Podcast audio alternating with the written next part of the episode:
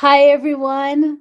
Welcome to the Art of Money podcast, where I share honest conversations about how money influences our personal experiences, beliefs, and relationships, infusing this taboo subject with a loving dose of dark chocolate and inspiring encouragement. I am Barry Tesler, a financial therapist, author, and creator of The Art of Money, which is my flagship program, year-long money school, and global community. Integrating money healing, money practices, and money maps, The Art of Money is my holistic framework, blending therapeutic, body-based practices with the real-life tools you need to create healthy, sustainable change in your relationship with money, so you can say goodbye to that dusty old budget and hello to healing your money life. Learn more on my website, barrytesler.com. For now, grab something to sip on, get comfy, and tune in to today's episode of the Art of Money podcast. Learn more on my website, barrytesler.com. For now, grab something to sip on, get comfy, and tune in to today's episode of the Art of Money podcast. For today's show, we're going to start the story here. Hi there. Hi. You're on camera now. Yeah. So, hey everyone. Welcome back to the Art of Money Roadshow. And we're going to do something a little different. We're going to actually, we'll have Forrest on camera. And we're going to share a little bit about our story, because here we are in Petaluma, California. And we just spent the day in our old stomping grounds in Sebastopol, California, in our tiny little log cabin. And we went back to visit where it all began. Okay, so a little context here. This is Barry and I sitting on a picnic table under a big tree in an RV campground in Petaluma, California, back in January of 2015. We were just about at the halfway point of a crazy two-week journey from Seattle, Washington to Santa Cruz, California, in a small RV with our son and my mom. So, okay, here's the deal. 14 days in an RV in winter with stops in about 8 different cities along the way. Each time we stopped in, Barry would do multiple interviews with past Art of Money students and guest teachers. I was filming the whole thing. Then I'd edit each video interview, and we'd publish the episode hours after it was recorded from the RV. We called it the Art of Money Roadshow, and the series of episodes we published were our bits of free content for last year's registration period for the Art of Money program. It was, without a doubt, the most difficult, challenging trip we'd ever taken. Getting to meet some of our students and guest teachers live, in person, and to be able to talk with them and hug them, all of that was amazing. But we could have done it by renting cars and staying in hotels and skipping the RV part altogether. So, I don't know, at least now we know. The particular interview you're hearing now with Barry and I never actually aired during the roadshow. We ended up with too much content for our series and decided not to air this conversation between her and I. Okay, so we were recording at sunset and there was a lot of bird activity and families in the campground, so please forgive all the background noise. And as Barry just mentioned in that first clip, we'd also just come from our first visit to Sebastopol earlier in the day, which is where Barry and I moved together 15 years ago, 6 months after we began our relationship. It's where the Art of Money methodology and business were born, and it's where Barry started becoming aware of her own unconscious relationship with money. Like, my relationship to money was also non-existent. Right? It was, I don't want to have anything to do with this. I don't have a connection. This is before you started learning QuickBooks? Yeah. This was in graduate school studying to be a psychotherapist. Some of you know this story. It was, we studied every topic under the sun, beyond the sun, and they completely left out any course, topic, questions about money, about how to set up a private practice, about how to sit with my couples while they're having fights about money. It was so completely left out. It was such a missing piece in my education that when my student loan came due, it became, oh my God, I'm either stepping out of culture and society, leaving the States and going to travel forever and never come back and be a nomad and not deal with this thing called money or actually step into it. Yeah. So I faced it and started learning bookkeeping and how to track. And so we were in that little cottage that you saw earlier. And don't worry, we'll get back to that cottage in just a second.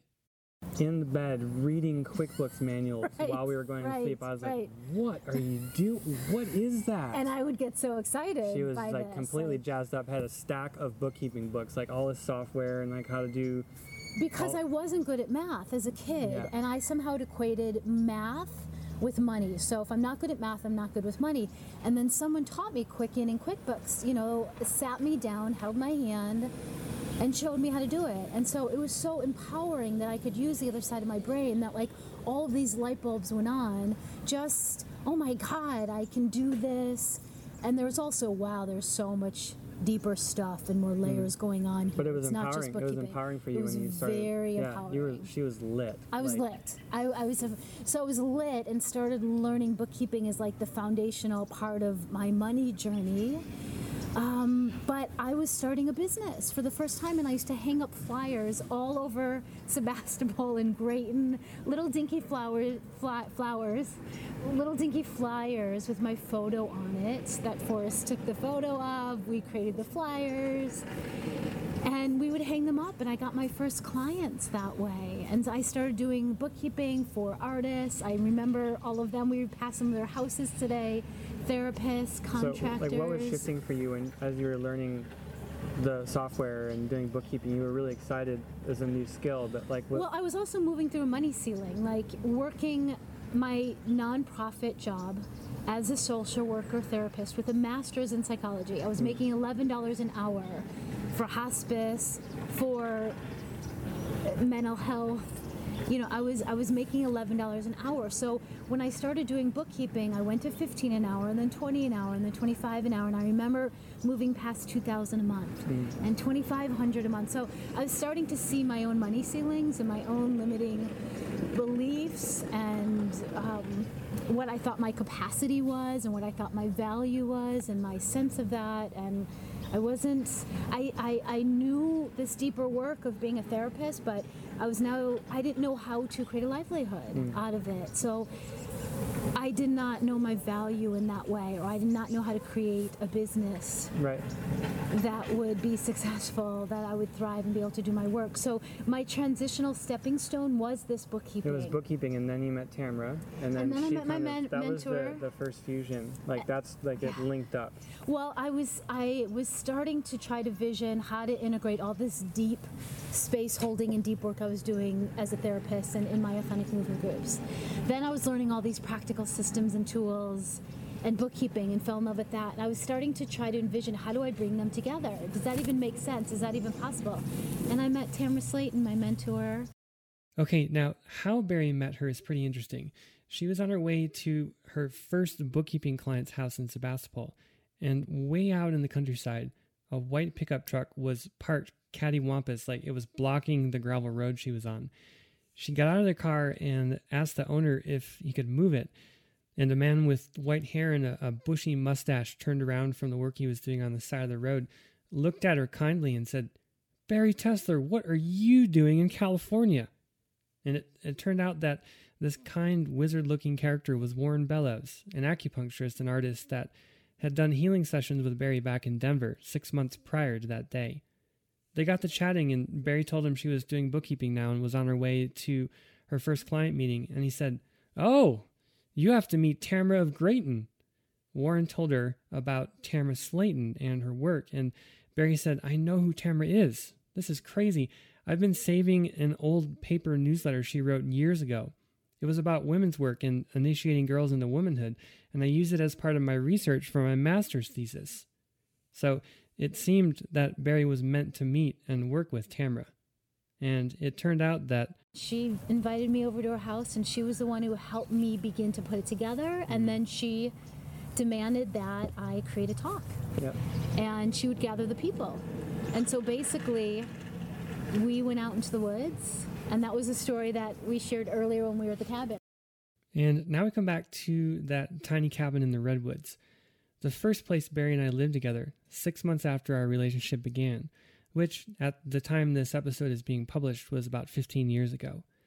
We hadn't been back to this little cabin in 9 years. We stopped here on our RV roadshow trip, and I was filming Barry, who was giving folks a tour of our tiny little home that was not much bigger than about a medium-sized sailboat. Hi, everyone. This is really, really, really wild because we're in the Redwoods in Sebastopol, California, and this is where everything began. This 350 square foot cottage is where Forrest and I lived. You can take a little picture of it. And these French doors were the windows to our bedroom, and it opened up to this little deck, and it opened up to these redwoods and this little creek and stream here. And really, in this 350 square foot cabin is where we visioned the entire Art of Money methodology. Back then I called it Conscious Bookkeeping, and I was asked by my dear mentor, Tamara Slayton, to go and give a talk to her community about bookkeeping and money and our relationship to it. So I want to pause for a moment and share this short clip with you, which is from one of the group coaching calls from inside the Art of Money year-long program. While we were in Sebastopol, right during the time Barry was starting to teach the Art of Money method, she had a really powerful dream, which was almost like a vision. So let me just end with this dream. I want to leave you with this image. So when I was working with Tamara 8 years ago, I got to be with her the first 2 years of my business. And then, so 9 years ago, and then she passed 2 years after I met her.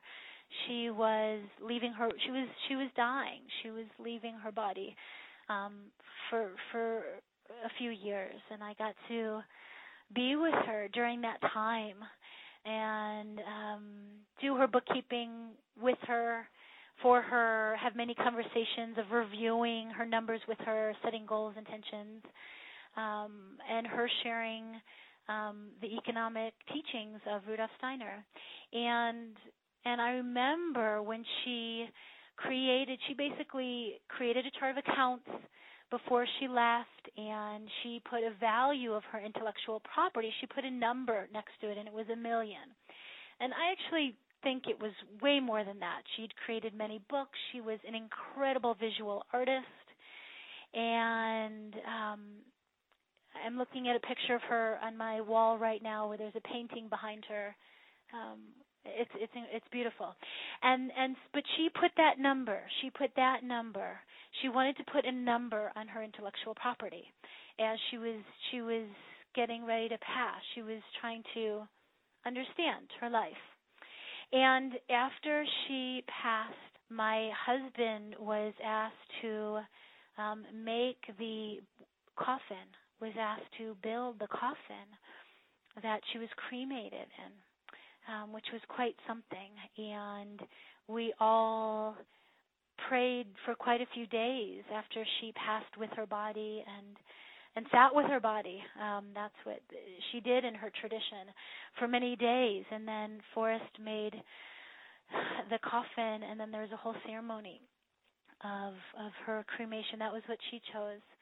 And within a few weeks of her passing, many things came to be, but one of them was that I had a dream that I received a package, and it was a big package, and when I opened it up, it was a huge book, a huge red book that Tamara had created. She created the paper, she designed it, she put it all together, she, from scratch, made this huge book. And as I opened up the book, it was page after page after page in her really unique creative handwriting. Each with lines and lines of lines of every single moment and activity in her entire life. And there was a number. There was a numerical value given to each line. And each line had a different color, and it was her handwriting, and she wrote it out, and it was like her book of life that she was letting me see. And I wondered, you know, I had a moment of, there's a value, a money value or a number value put on each of these dear moments, precious moments. Is that sacrilegious? And it wasn't. It was the most beautiful dream and gift that I could have received from her. And it just gave me this incredible image of this live life chart of accounts that Tamara created and then shared with me.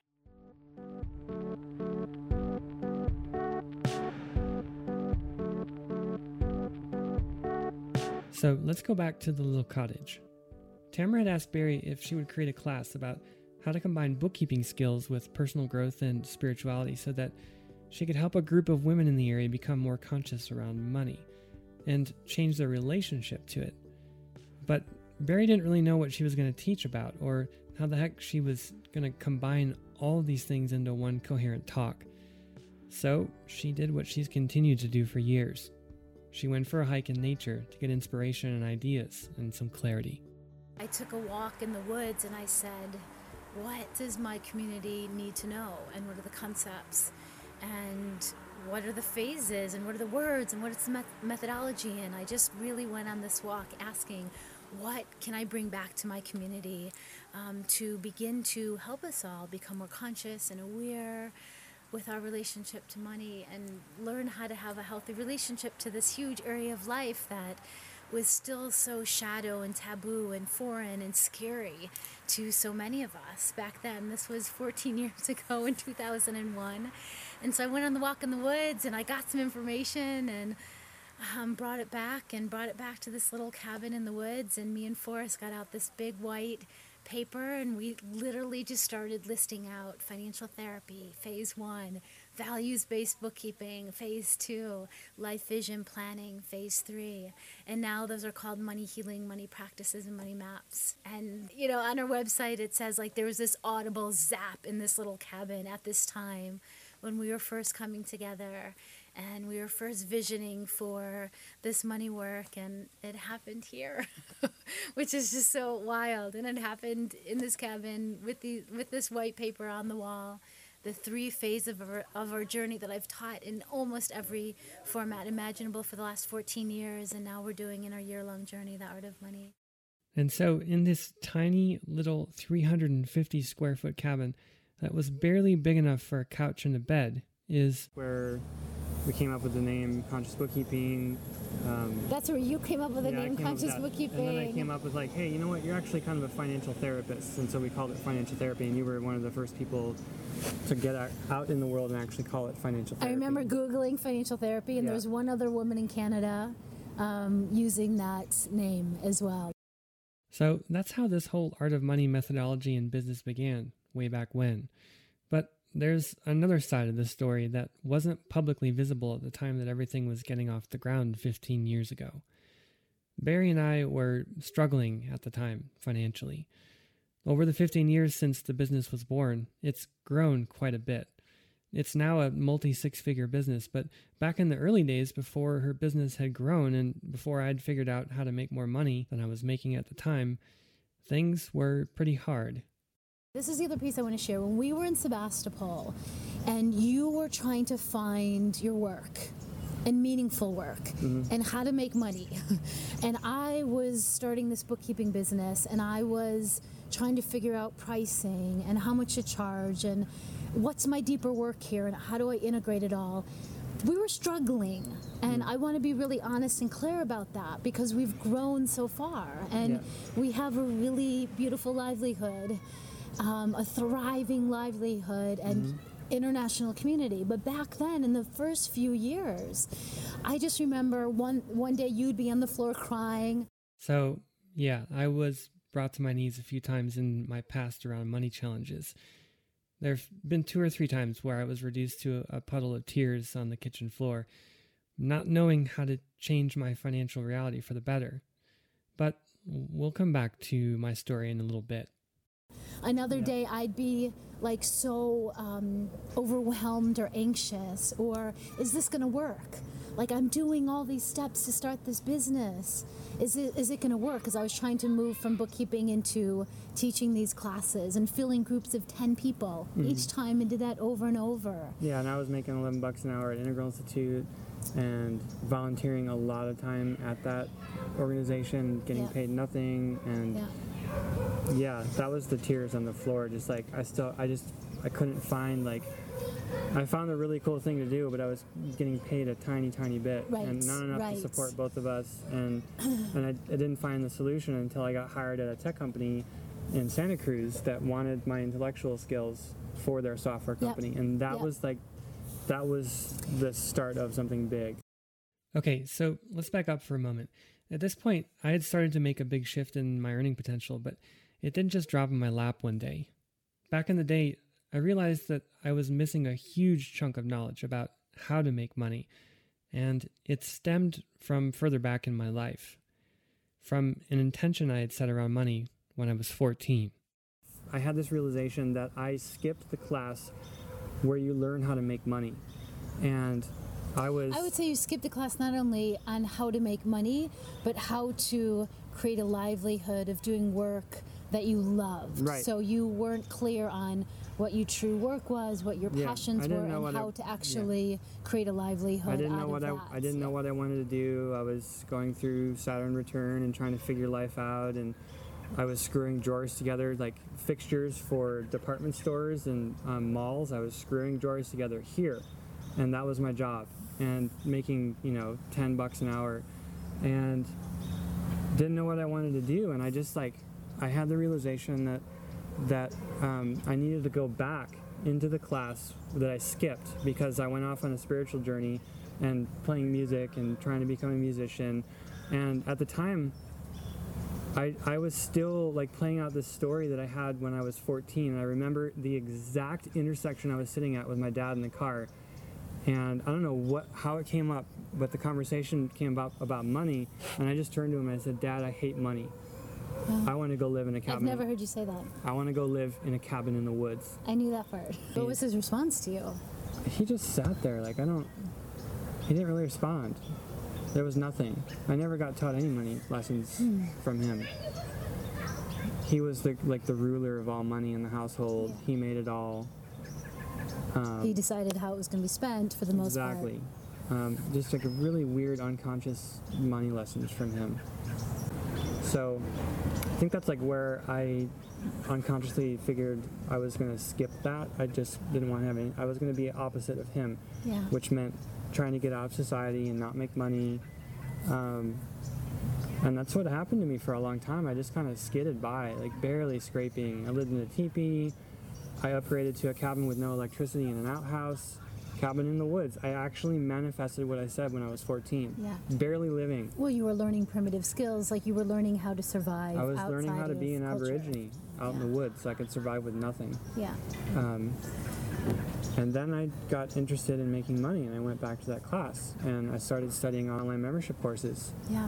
And it was that park that we're going to in a few days in San Francisco. Dolores Park. When I read there was a course called Teaching Sales where I first started learning online marketing and selling information, and I got so excited with you sitting in that park, and I read you the entire free report, and it was a big turning point for me. I was this, I can do this. Yeah. And then I eventually applied all of that online stuff to your business. True, but you can back up, because you started working for Ken Wilber, and you were one of his theoretical editors, and you went back to graduate school for integral psychology, and then pretty soon after that, that's when you got hired by a tech company. Yep. I mean, so there were things that were happening. You were developing yourself and your skill around how to make money, around how to find some work that felt satisfying for you. Mm-hmm. You stumbled upon teaching sales, right. Which is now... The Integral Institute job was my first sit-down job. Yeah. I had been digging post holes at a farm and just doing random jobs. Like I said, screwing drawers together. You're doing manual labor. I was doing manual labor because I didn't know how to make money with my mind, and I wanted to sit down in an office chair and somehow make money with my mind. Creativity. Yeah, and that was my big dream, and I actually got that with the Integral Institute, but it didn't pay at all. So I'd finally made some progress. I mean, I finally found a way to earn money that didn't involve me digging ditches or working on construction job sites or screwing drawers together. But I still hadn't fully cracked the nut of making a sustainable amount of income. That happened when I was hired by a company called Z Space in the Silicon Valley. It turned out that they wanted your intellectual skills and intellectual property, and were going to pay and paid you a really nice amount. So in that moment, we both could have said, wow, we can't do what we love and make good money. Like somehow those are separate. We can't be creative and also make good money, you know, and have a wonderful life and livelihood and lifestyle as well. We could have done that, but we just took the next steps and persevered and kept going. But I just want you all to get... someone said we look shiny recently, and it was like, okay, well, let me take you back to where we were at the beginning. And it's not so shiny. It wasn't so shiny. It was hard internal work of really understanding who we are, what our value is, and then getting really savvy with external. 14 years also. It's like it took 14 years to get just your business up to where it is now. It's a long road. But we've had many points along the way where we had business models that were like, I had a whole team in the Bay Area of bookkeeping trainers and financial coaches, and that was a great business model for a while, and then we had our child and changed the model again. Had to rebuild it, and that's when we took the stuff that you were doing live with people in the Bay Area and made it the first. It was like, was it the Conscious Bookkeeping online program? It was the Conscious Bookkeeping. Well, I was teaching live classes. I would teach groups of 10 people, 12 people, and then 20 people from Sebastopol to Marin to San Francisco to Berkeley. Right, but then you moved it to the phone. But I was traveling everywhere, and then we moved it to the phone and teleconferences.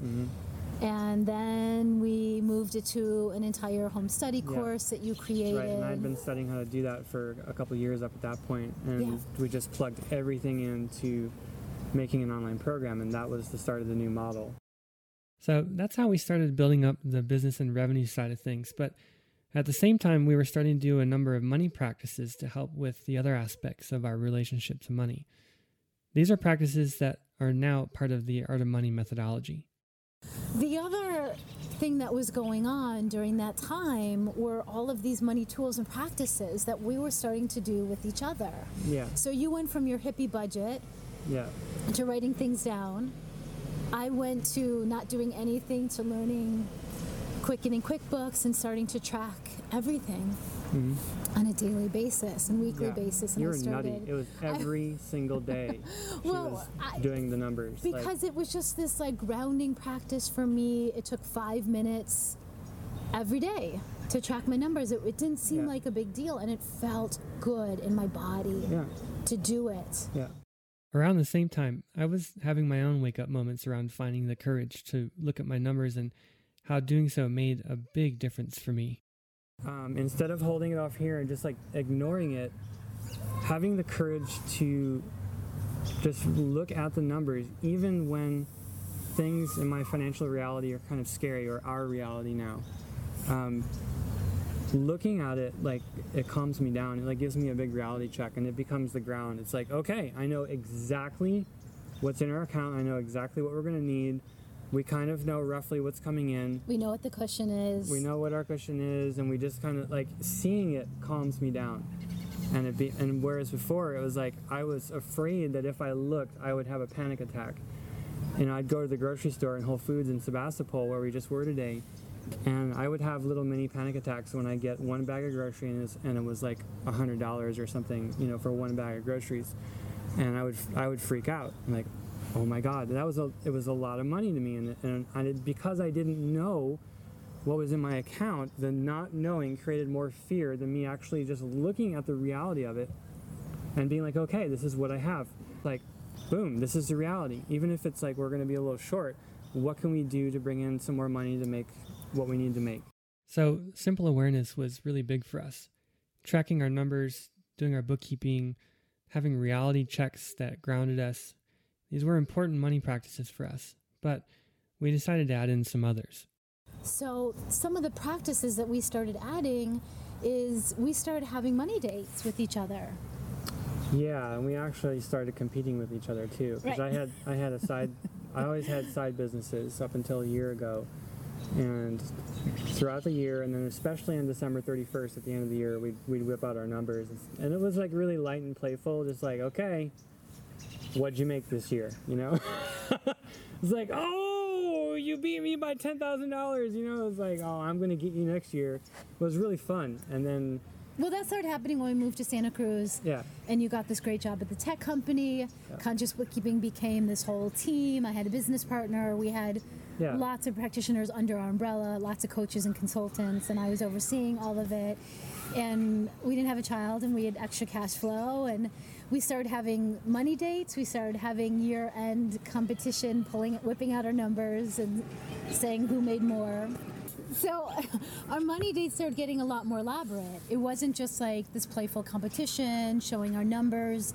You took over the bookkeeping, and then you started doing these fancier spreadsheets that were really sexy. It was like, you go, honey. Never would have imagined spreadsheets would turn you on, but they do. Well, you started, I did a bookkeeping for so long, and then we realized it was time to switch, or you realized you wanted to pay attention more, so you took it over. And then you started whipping out these really elaborate spreadsheets and started doing cash flow planning and projection. So, you know, if we wanted to take a trip, we can plug that in and see how we're doing. If we wanted to buy a king-size bed. Mm-hmm. The spreadsheets were like born out of a frustration of not having the software that I want that shows me exact forecast numbers that I want to see. Like, if we buy this bed now, what's going to happen in 6 months, given that we want to do a few other things, and we've got these expenses happening every month, expenses in business and personal. So the only way to do it is that spreadsheet. It's a custom spreadsheet. It's a pain in the ass. But until someone makes some software, or I make some software that does exactly what I want it to do. Yeah. So what other tools and practices, like from day one where we weren't even doing bookkeeping, where we weren't even paying attention, we weren't looking at our numbers, we didn't know how to earn in alignment with our values and our passion, and like we've grown leaps and bounds, but it's been baby step over years. Well, we've talked about a bunch. It was first my awareness, having the courage to look. Yeah. It's looking at, how to make more money. Yeah. I know it sounds really obvious, but and getting aware of our spending habits and where we put things, and tracking. Yeah. So it's not only looking, but then you start to track. Make more money. We started to do money dates. We started to compete with each other a little bit, which is kind of fun. Starting to really understand our value and how to bring that to the marketplace. Yeah, an alignment of our values with a desire to make a certain amount of money, and how those line up so that we can build a business model. Yeah. Or for some people, it's how to find a job that allows them to do that, because not everybody has an entrepreneurial spirit, which is totally fine. So I think that's a lot. That's a lot. From where we were when we started here, when you started Conscious Bookkeeping here, when I was trying to figure out my life, and at points crumpled up on the floor crying, trying to figure things out, and then how we got here, where things are very different now. So there's been a lot of internal work, and there's been a lot of external work, and it's just been like refining and updating and tweaking. Yeah, and it's not all shiny and perfect, and we still have room to grow. Totally. Yeah, and we will for years to come. There's a lot to grow. Yeah, and every year we do. And we're going through stuff now that's not on camera. There's stuff happening even now on our trip. It's still coming up. It's just different versions of our money stories, Right. The numbers are bigger. And still stuff comes up. So I always say it's not that you're not going to have any emotions when money things come up, or it's not that like you're going to get to a point where it's completely neutral. Folks do get to a point where their reactions or responses aren't as big, where they do feel more neutral, but it's more about just how do you respond to each of those situations. Yeah, she still has money issues, so do I. Like yes. Hi again. Thank you so much for joining me today. What you heard here is a delicious sample of the loving guidance, heartful inspiration, and practical tools you'll find in my year-long money school, The Art of Money. I hope you found something here to take with you, a lesson, some inspiration, or even just a little grace for yourself and where you are in your own money journey. If you're feeling called to wade deeper here, please pack your financial goals, soul deep aspirations, and grab your favorite person. You can find out more at barrytesler.com.